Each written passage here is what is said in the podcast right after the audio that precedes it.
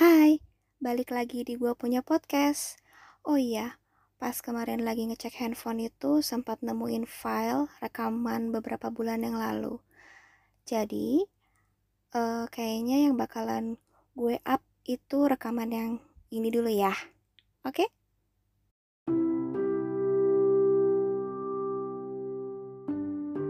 Banyak yang terjadi di hidup gue belakangan ini tepatnya di awal tahun 2020. Setiap kali serangan itu datang, detak jantung gue bertambah cepat.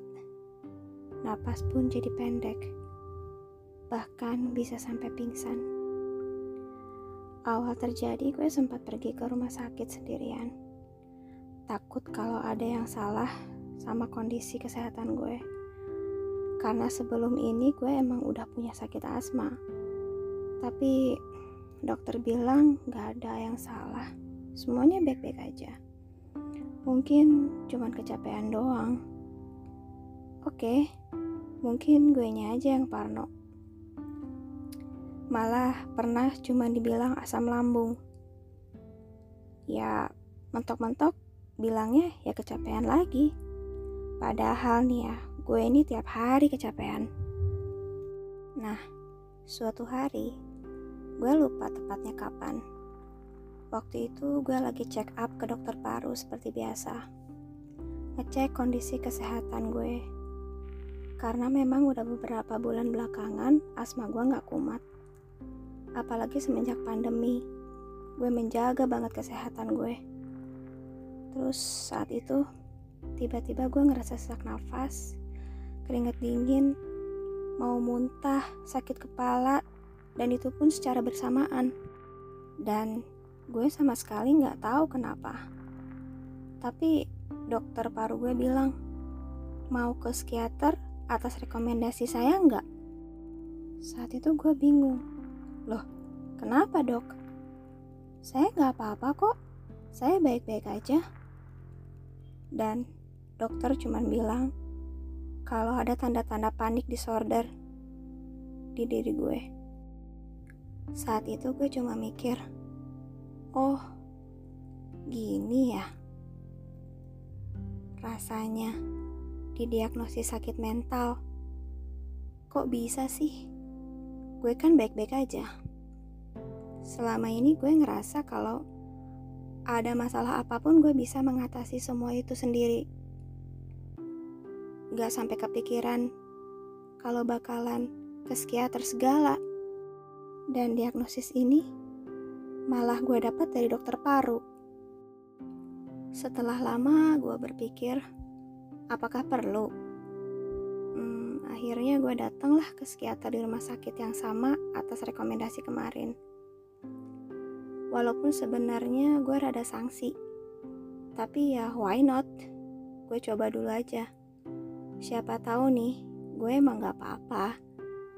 Itu cuman sekedar ya diagnosis yang gak ada dasarnya lah.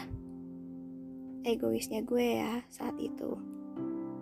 Awal-awal konseling gue masih ragu untuk menjawab semua pertanyaan dari dokter jiwa ini.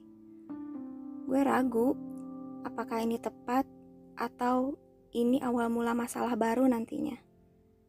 Jujur gue nggak sepede itu untuk curhat lebih dalam ke seorang ahli Walaupun sebelumnya sempat kepikiran sih, pengen ke psikolog.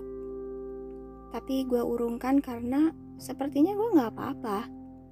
Gue masih bisa handle semua masalah-masalah gue selama ini. Yang paling gue takutkan itu sebenarnya hasilnya.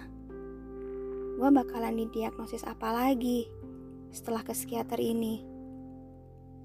Dari awal, gue udah ngerasa gak nyaman gue belum bisa sepenuhnya ngasih tahu jawaban dari setiap pertanyaannya. Karena gue bingung harus mulai dari mana kalau pertanyaannya itu apa yang mengganjal di dirimu saat ini. Karena ya banyak banget sebenarnya kalau mau diceritain. Saking banyaknya gue sampai nggak tahu harus mulai dari mana. Karena kalau mau dibilang apa yang paling mengganjal, itu tuh banyak banget. Dan ya mau gak mau kan gue harus jawab. Padahal nih, selama ini, kalau gue ada masalah, gue tuh selalu menganggap itu tuh cobaan yang menyebalkan aja. Lalu gue simpan sendiri di tempat yang jauh, supaya gue nggak lagi lihat masalah itu, gitu. Terus sekarang mesti gue inget-inget lagi, tuh rasanya kayak di prank. Gak enak banget. Masuk ke sesi konseling berikutnya. Karena yang awal-awal itu gue masih kayak ragu gitu buat ngejawab. Bahkan gue lebih banyak diem saat di ruangan si dokter. Karena saking bingungnya gitu mau jawab apa.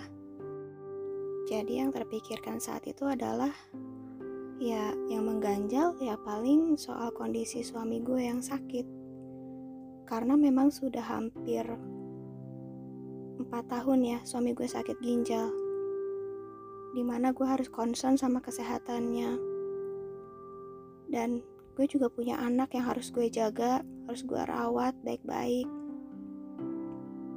itu aja sih terus ya si dokter ini nanya apa yang menjadi masalah sebenarnya?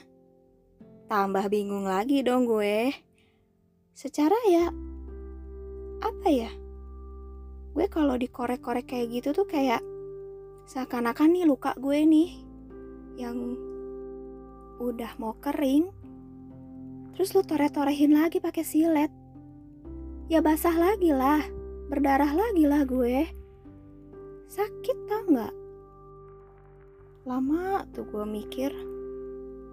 Sampai-sampai dokternya bilang, kalau gue harus ngeluarin semuanya, apa yang gue takutkan, apa yang menjadi trauma gue, apa yang terjadi yang bikin gue stres, sampai overthinking. Pokoknya gue harus cerita semua yang gue rasain selama ini gitu. Jujur, inilah yang bikin gue takut pergi ke psikolog atau psikiater.